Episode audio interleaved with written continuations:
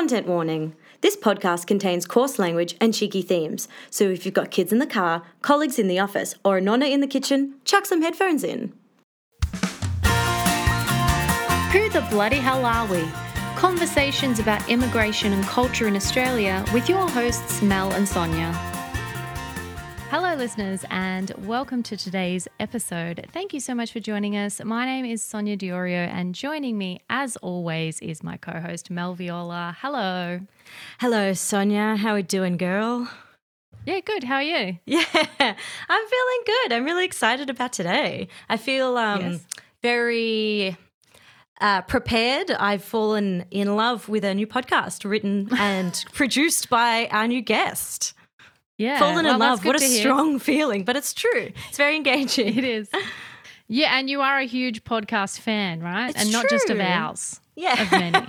oh yeah. Uh, don't, So you're a uh, great judge. I feel like I get around a good podcast, and um, this has become a new regular for me. So I'm super excited for Great. today. Great. Well, without further ado, let me introduce our guest. Today, we're talking to Jay Uwe, who is the creator and host of the podcast Shoes Off Stories about Asian Australian Culture, which was recently nominated for Best Interview and Smartest Podcast at the Australian Podcast Awards and won silver for Best Interview. So, number one, congratulations. Number two, thank you so much for joining us. Thanks for having me. Yeah, it's it's a little it's a little surreal to be nominated and to get silver, but hey, I'm I'm here pinching myself a little bit.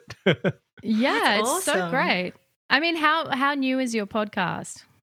so it launched September last year Mhm. and uh but I started working on it March last year. So Yeah. it's been in the works for a while, but yeah, so fairly new and like I kind of I make it mostly myself, so I was quite surprised that it would stand a chance against anything else out there, but um yeah. pleasantly you do surprised, make it yeah. mostly yourself, but it's quite slick. I mean, you're you're the host, producer, writer, editor.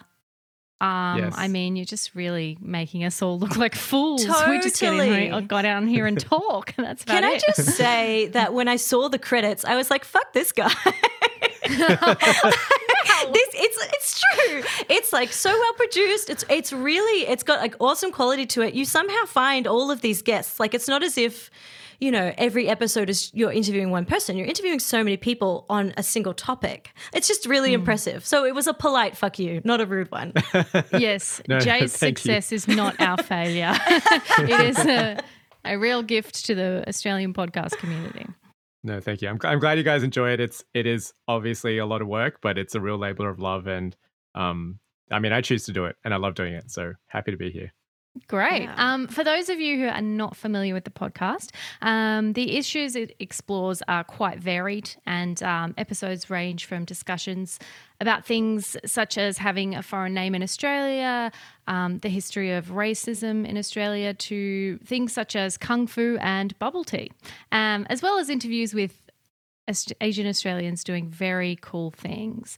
So, I'm interested to know what were the topics that you were planning on looking at before you started the podcast, and what were some of the things that have come up along the way that maybe you didn't initially think of?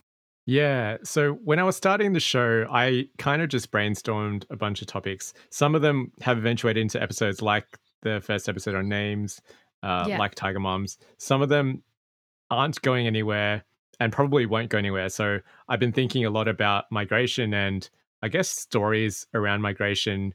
Um, I, I wanted to do an episode on kind of like the silent slaving parents, but I, I just now I'm thinking about it and I'm like, I think this is more a story episode rather than a topical episode. And I'd love to Yep. get someone's amazing story around that to share rather than to analyze it as a quote unquote topic. Mm. Um, but I guess as I started to talk about the show with people, other topics sort of started coming up more and more. And anytime I'm with someone and they mention something, I like quickly whip out my phone, jot down a couple of notes. I'm like, oh, this is really Yep. interesting. Let me look into this further. Uh, but a lot of it is just based on experience and chats with people. Yeah. So, um, for example, the kung fu topic was like I knew one or two people, like really not that many people who did kung fu, but I was like, oh, there's got to be some cultural element here that I am not aware of. and I want to sort of uncover what that is. And so I went and did a bit of digging. Yeah. Um, and the bubble tea episode was just observational because I walked down kind of near Chinatown in Sydney one day and noticed that all of these bubble tea, all of these bubble tea shops had opened up where I thought it was this craze that had died out, kind of was Yeah. on the decline. And Mm. all of a sudden, boom, they'd all appeared. And I was like, where did you guys come from? Why is this such a big thing again? Like, I just wanted to understand it. And so there goes my curiosity. Can I just say, I love that episode because I started listening to it and I'm like, oh, this is kooky and cute. And then I was like, yeah, this is really taken over Melbourne, and I, it was a, it's something that I I'm an avid coffee drinker, so it was something that I've never really kind of a trend that I haven't really dipped my toes into. But the more you broke it down, I was like, this culture is deep, and there is so much politics around it that I had never thought about. yeah. I mean, people will tell you they have like a favorite place and a favorite drink that they get from that place. Um, they're so picky about the way their pearls are done. So I'll go to some friends and they'll be like, oh, this place does the best like milk tea, but the pearls are better at this place. And it is this real culture and this real identity that comes with it. Um, part of me now looking back at it, there's probably more to it than was in the episode because I think the bigger influx of uh, Chinese migration over the past however many years has probably brought a lot of that culture to Australia that I probably didn't realize. And then Mm. Asians here have kind of latched onto that. So that's kind of a cool thing too. Hmm. Do you think anyone ever goes to one bubble tea place and like scoops the bubbles out from one, the other place that they like and like, makes the combination?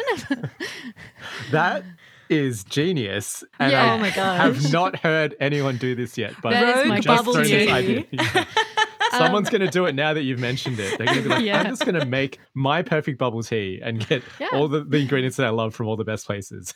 Yeah. Um, early during lockdown, I was taking a uh, a ride ride share, um, and I remember the driver was saying his big thing was that he was missing the bubble tea. Like all the sh- all the stores were shut. There was no toilet paper. There was all this kind of thing. But he was like, "Ah, but I can't get my favorite bubble tea." Like that was his his big Yeah. pain. For some people, it's like a ritual. Like they go there every day at a certain time or every week with their friends or something. Or, I mean, especially when I was in high school, and I actually spoke to some high school kids when I made this story. Um, and it's a thing for them. Like it's where they go to hang out with their friends. It's like something cool to do after school that's not too expensive, I guess. Uh, so I can see why people would be missing it. Like, I don't know, it's it's it's tasty and it feels like a bit of a treat.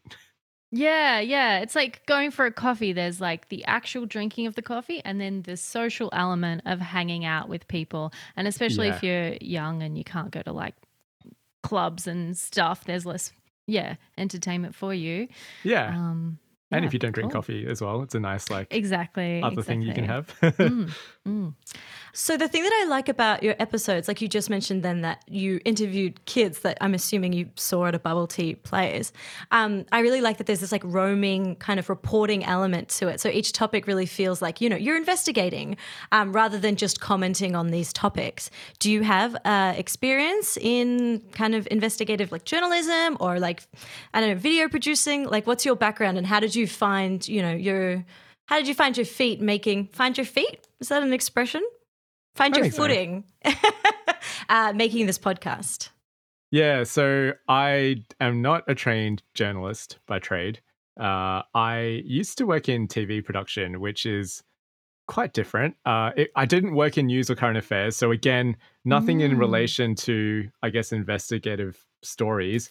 But um, I worked on sort of arts and entertainment shows, some documentaries, and I guess I learnt a lot from there on crafting a story and seeing how a story comes together, seeing the sort of voices that you might want for a particular story. So, um, for example, the bubble tea episode, since we've already talked about it, I had in mind, I already knew I wanted someone who worked at a bubble tea place. And then I wanted someone who I could say is quote unquote like the expert. Like, and that was the guy who had this blog, the way he rated bubble tea. That's kind of the level of expert that you have in that field, but that's totally fine and it worked. And then I wanted an everyday person to hear about their connection to bubble tea. So just even the concept of who you want to talk to, um, I got that from working in TV and seeing the sort of voices that we would want to find for every story. Um, and the other side of it is like you, Mel, I'm a massive podcast like fanatic. So I just consume, consume, consume, and I find things that I like, and I, I then think about why I like them, and I steal, steal. I borrow Amazing. ideas, concepts from them. I'm like, I really like the way that you do your intros. I really like your intro music. I like this sort of banter. Or I've seen how you've opened an episode. So, for example, there's an episode of Planet Money where they open an episode and they go around asking people a question about the topic they're about to discuss.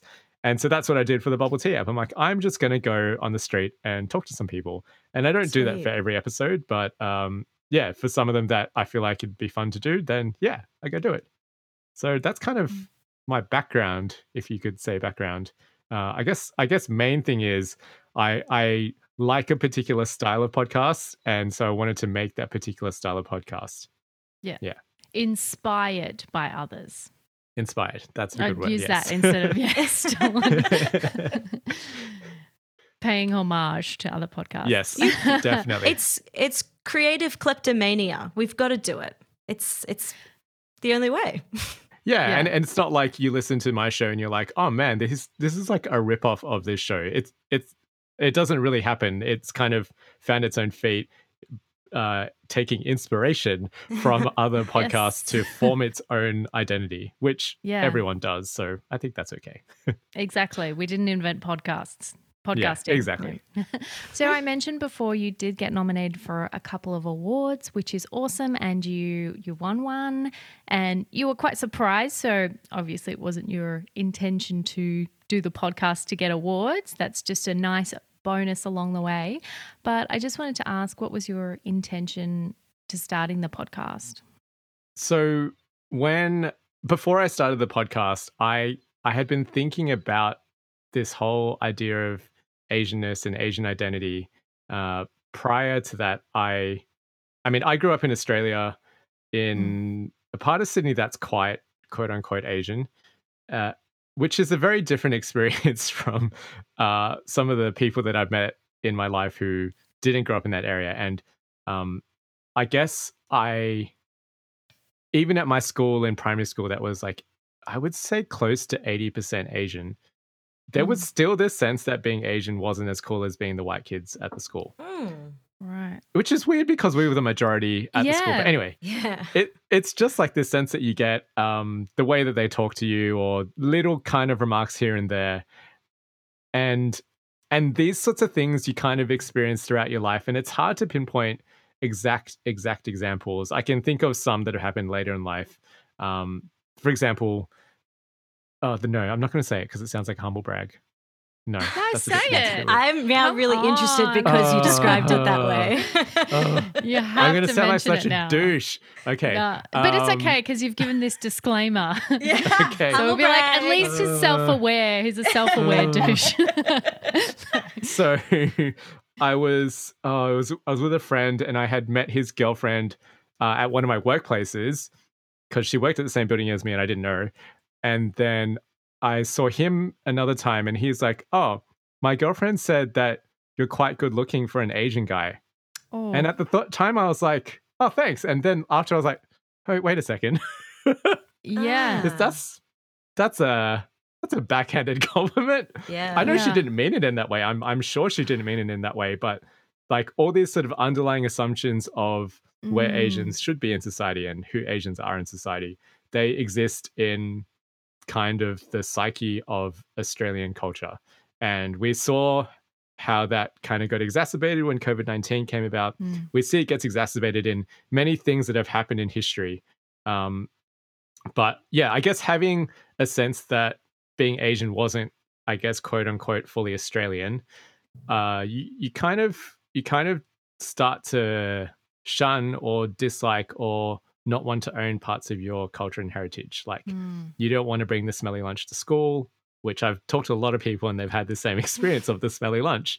Um, or you you don't want to talk about like the Asian things that you did over the weekend. So instead of saying like, "Oh, I had hot pot with my parents," you might say, "Oh, I just had I had dinner dinner with the family or something." Something that's less quote unquote Asian. Um, and so I ended up traveling overseas for a bit and I met Asians in particularly the US, but also in Canada and the UK who really embraced their Asian identity. And that was like so foreign to me.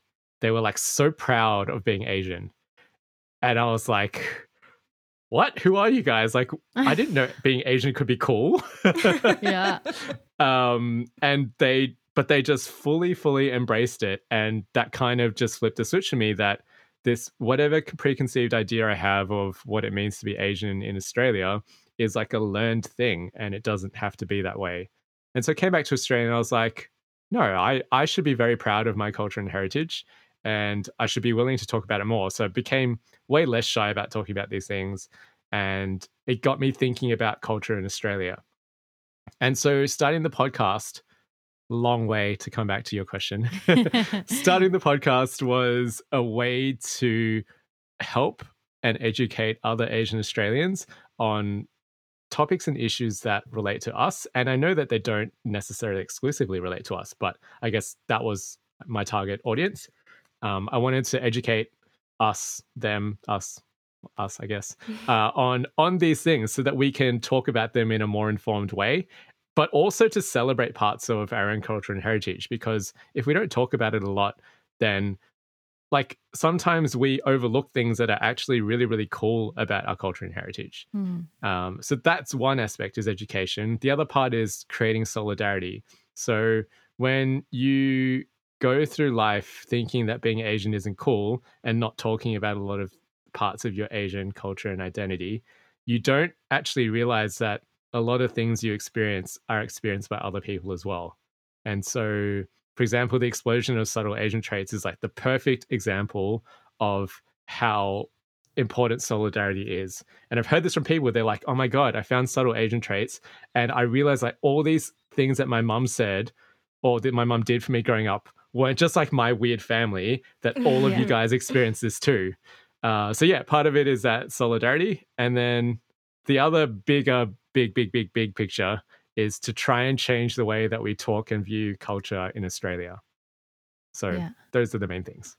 These are good goals. Like these are they're meaty. You got a lot going they're on meaty. there. Yeah, yeah, definitely. And, and I, the the vision came first, and then the podcast came second. So at first, with a background in TV production, my my first thought was like YouTube series, which is very doable, but for the style and the quality of content I wanted to make, I knew it'd be like way too much work. So, for example, episode one is about names and how Chinese names have mm. meaning and what you gain and lose when you adopt a Western name. And I thought about that as a YouTube episode, and, and I didn't want it to be like a video of me talking to someone for 20 minutes because I wanted to make it like a mini documentary. Mm. So it cuts in and out, cuts to footage. And I was like, what do I visually show people for 20 minutes about names? Like, I have no idea. I don't know how to make this. I actually didn't know how to do it as a YouTube series. And so podcasts seem to make more sense as a format just because uh, it's more personal and the audio part of sharing stories is great. And you also get people who don't necessarily want to appear on camera, but they'll be, they'll happily le- lend you their voice. And so that's kind of how the podcast started. Um, you mentioned before that you did grow up in um, quite an Asian bubble in Sydney and then went to quite a white private school. Um, so a big shift there. Did that impact um, the shift in your behavior? That was a really interesting time. Mm. Um, I I think I went to a private school in year seven and eight. So when I was 12 and 13. Yeah. And I think at that time, because I had grown up around quite a lot of Asian people, like my friends' parents are not even just all Asian, like they're all Malaysian Chinese because they found mm. their little community here in Australia. Yep. I mean, they speak English with each other, but they're just so much more comfortable with them. They we had like one Hong Kong family friend growing up. Um, so going to a private school at that age that was mainly white was like a weird culture shock. And I think I wasn't, I, I would say I wasn't ready at the time. I'm not saying that I would ever be quote unquote ready, but yeah. I didn't know how to make the most of that experience. Yeah. Because I didn't, yeah, I didn't really know how to fit in with those people. And I was way more chatty at, in primary school. And then the moment I jumped to high school there, I became like quite shy and Mm. reserved. Yeah. Um, it, it's again hard to explain, but it's just a general, a general culture, the way that people interact with each other. Little things like, and I tell people who go to private schools this all the time, and they don't believe me, but it's Yeah. a private school thing to call each other by your surname. Yeah.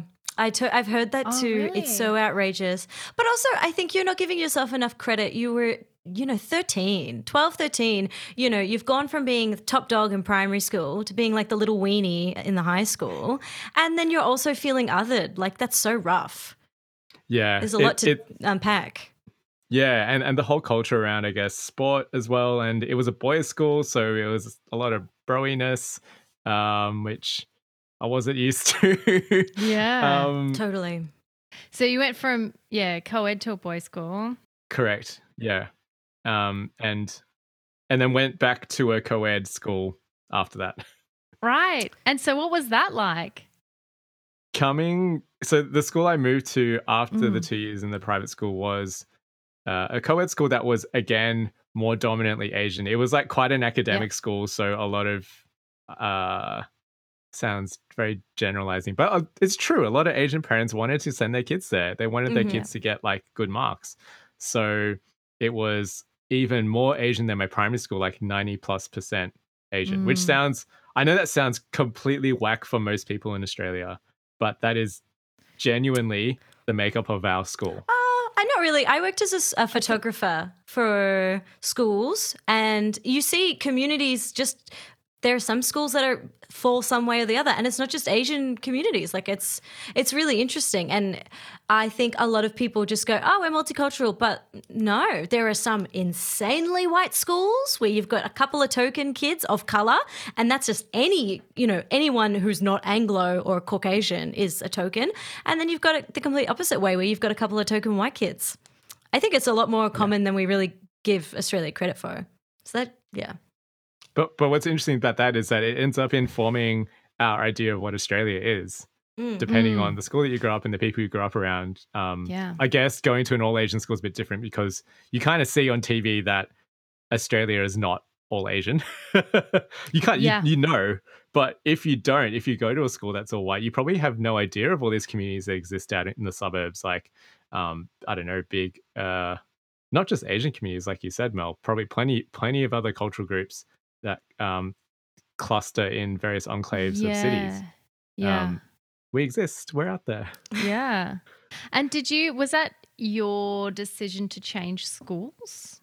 Change back? Or Correct. was that you? Yeah, so my right. parents, my parents wanted me to get a well-rounded education. They sent Yep, me to a private school, Yeah. and after a year there, I was like, "Nah, this is not for me." Like, it's a I've very, had it was enough a of very white kids. school. It wasn't just that. Like. Yeah. it was, it was like a, a naughty boys' school. Like Yeah. these are kind of wealthy boys, and so they they kind of muck up a lot. And so the school is super strict. And I'm someone Yeah. who does not like to break rules, and so I got very Yeah. stressed out about not Oh, wanting to break honey. rules. That's so. That is the cutest reason to feel stressed at school, worrying about breaking rules. Um, how did your parents react to that news? Like, it would have been such a big deal for you to. Did you have to get into that school with, with any testing for that, or it was just like an expensive school to go to? Um, so the private oh, it's another humble brag. Uh, okay. The private school I went to, I I was on like a partial scholarship. That's how I Mhm. got in.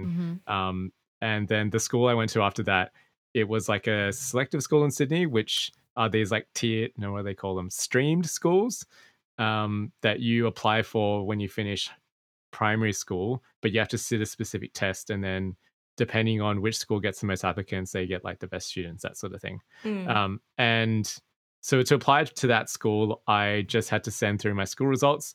And luckily, my brother was already at that school. So I think I got some bonus points because of that. Great. Yeah. Yeah. And then I got So in. your Yay. parents wouldn't have been too stressed about that then. I- your brother was at the school that you ended up at. Yeah, so it made it easier. It actually made it easier for them for me to go Mm. to that school because Mm. they didn't have to take us to two different schools. Um, but I think I think they they wanted me to at least see the private school experience to know what Mm. that's like before I made the choice because I already didn't want to go at the end of um, primary school, but they they made me, and they they said at that time they're like, if you don't like it after two years, you can transfer. Oh, that's and so, great. Yeah, Yeah. me, which was nice. Yeah. You've just got to see how shit it is before you change. Oh God. So we were talking before about your episode that focused on racism in the wake of COVID nineteen and how I guess it's kind of an easy way for a lot of Australians who put their fingers in the ears and say, "Oh no, we're multicultural, we're not racist," can pretty blatantly see that since the start of this year, a lot of really awful behaviour, um, terrible media coverage. There are so many awful uh, instances of racism, subtle and not subtle, since COVID 19 has happened.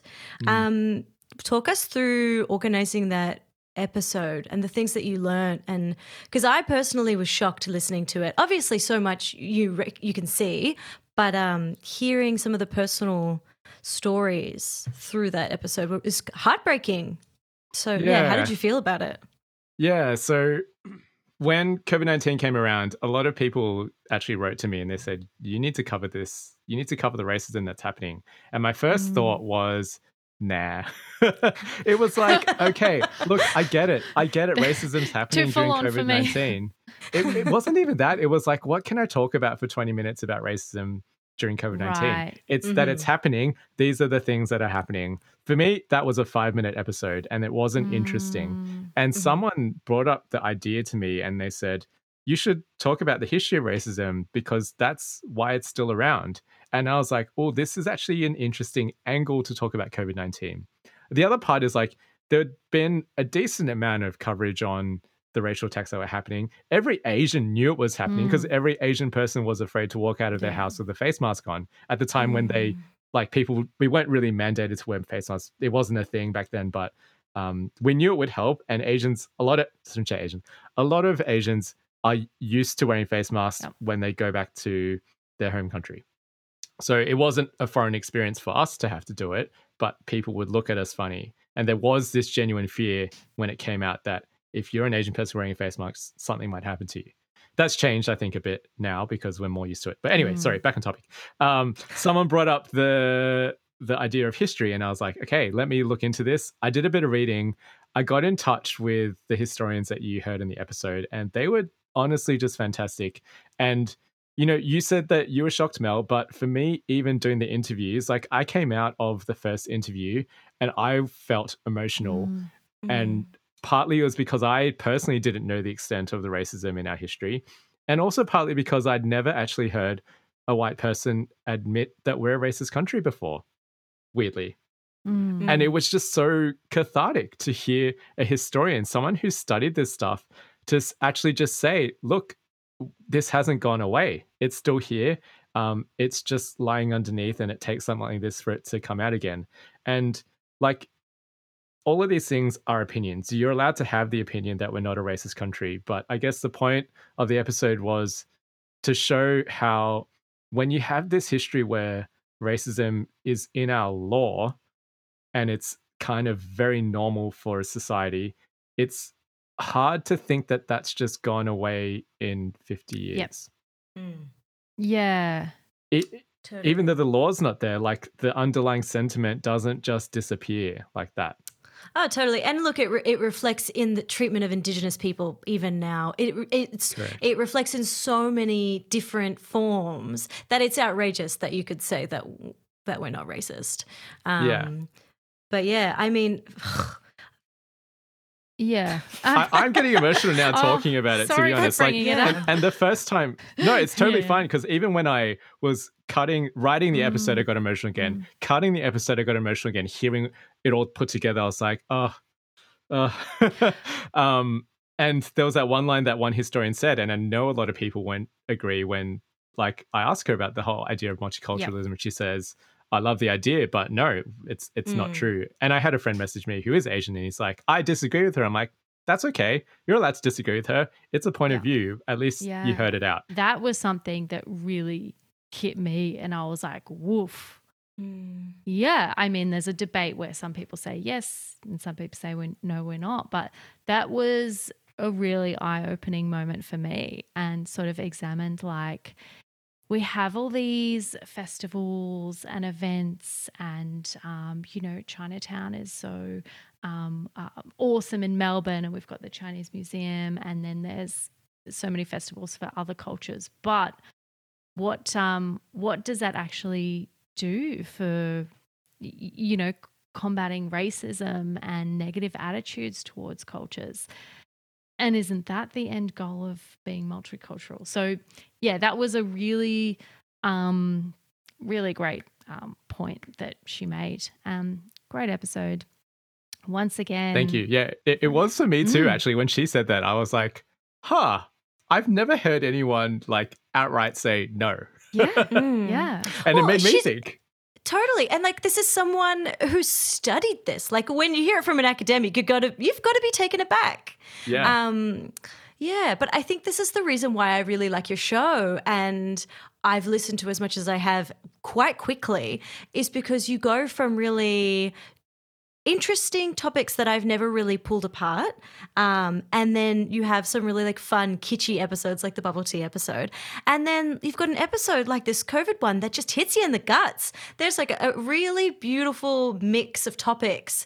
Um, and it's really awesome to see that progression as well through your seasons. So, listeners, please do yourself a favor subscribe, like, rate, Yeah. shoes off. It's Great. fabulous. Do yourself a Thank favor. you. Thank you. And it, it's funny because like I've had um, non-Asian friends who've listened to the episode and they'll just say things, come up, they'll message me and they'll be like, Jay, I did not know tutoring was a thing. Like they just had no concept of its existence. and I was like, Yeah. yeah, man, everyone I knew went to tutoring. Yeah.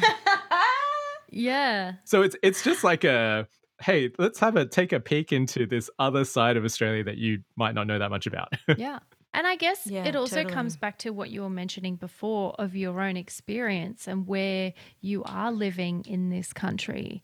You know, you might have a very, yeah, different experience if you are, are living in a place where it is multicultural and people from all different parts of the world have migrated, or if it is a um, small town where it's, you know, fully white Australians. Um, I guess uh, the yeah yeah the the the the attitudes and the welcoming nature uh, is different throughout the country. Um, but I think we've got to look at um, as a whole what messages are coming from the top, from our politicians, from our media, and uh, what what kind of um, impact that has on people. And really, if we know the history, um, we, you know, listen to your podcast episode. You can hear the history, listen to many, many other things. The history is there, it's fact, and nothing has been done to repair that. So it's not just gonna go away, you know? yeah, exactly. Um, early on in your first season, you have this really awesome episode about queer culture in Sydney um, and kind of your experiences as an Asian man on Grindr and kind of dating and how there's this real high expectation in, I guess, gay communities of kind of like white beauty standards um, and the struggles of dating outside of that. Tell me, how was that kind of investigating that topic? And Yeah. oof, it's, Okay, it's can I- heavy. Yeah, can I just ask, are you guys were you guys aware of this before the episode? Yes. Yes. Yes. Okay, Uh, cool. uh, I was shocked by the phrase "no rice, no spice." I'd never heard that before, but I had Right. heard of you know of gay men being picky and very kind of keen on this white white beauty standard. Well, picky, Yeah. racist. yes, yeah. yeah, completely. Yeah. By no means did I mean that any other Mm. way. So, so this topic stemmed from discussions that I have with some of my gay friends, where they, they, they stake that a racial preference is not racist and it's just a preference. Mm. And I, and I keep coming, I kept coming back to this, like, I, I mean, what, what am I saying?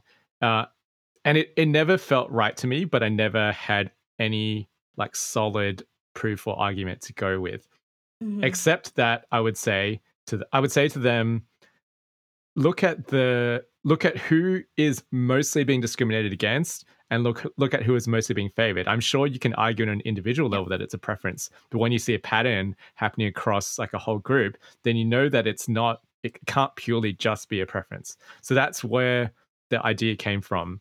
And I started being a super nerd and reading academic papers, and I read a bunch that were based on US statistics, and they were great, super interesting. Talked about um, the the rankings, the perceptions of different races, like Latinos, blacks, whites, Asians. But I wanted to find one that was specifically for the Australian context because we don't have as big of a black population, and we don't have the same stigma around that.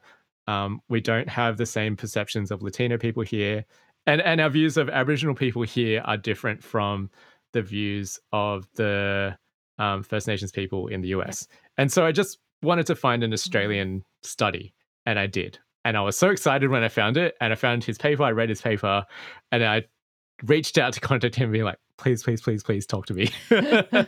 and so this was Denton Callander. He was super lovely and agreed.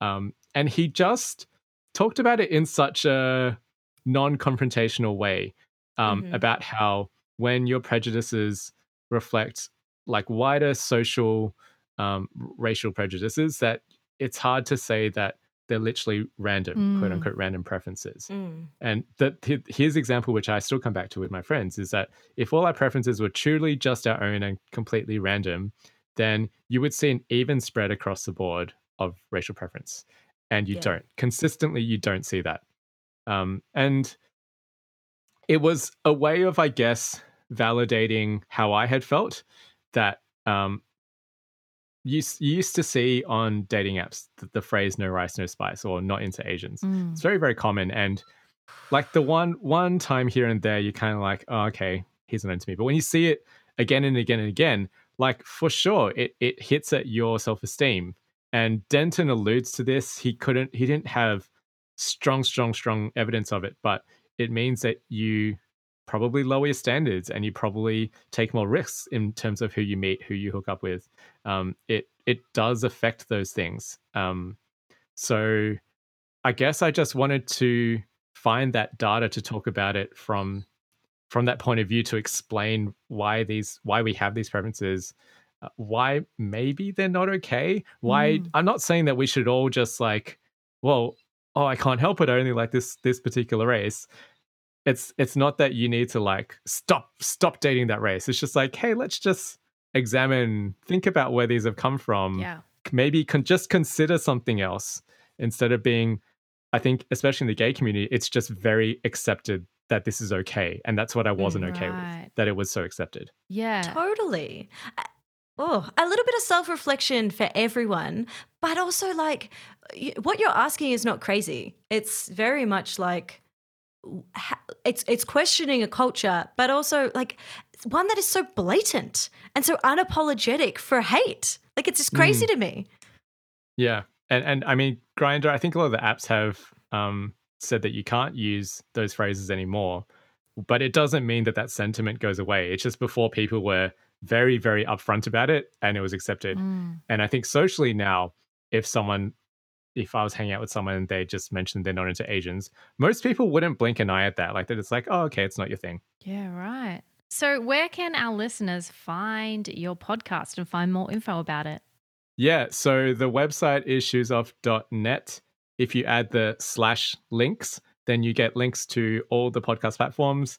On Facebook and Instagram, I'm at Shoes Off AU. Um, or you could just search Shoes Off on your favorite podcast platform. I'm sure it'll pop up. Yep, great. Yeah. Uh, Thank you so much for joining us. Um, it's been awesome. Thanks for having me. This has been It's fun. been so Yeah. it's so great. Once again, we highly recommend the pro uh, the program, the podcast, and all of the episodes. Thank you so much for listening to us. Uh, we're in the midst of creating season four. We're loving it. If you would like to help us make more episodes, you can find us on Patreon, and for a few bucks a month, we will give you a shout out on the show. You will get a bonus episode, and you'll get our fortnightly newsletter. Thank you so much for listening once again, and goodbye.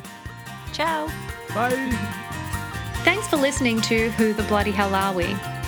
If you like what you're hearing, subscribe, rate, and review us on your podcast app of choice. Audio production and original music is by Andre Christodoulou. Search for us on Facebook for more information about our guests, fun content, and to keep the conversation going.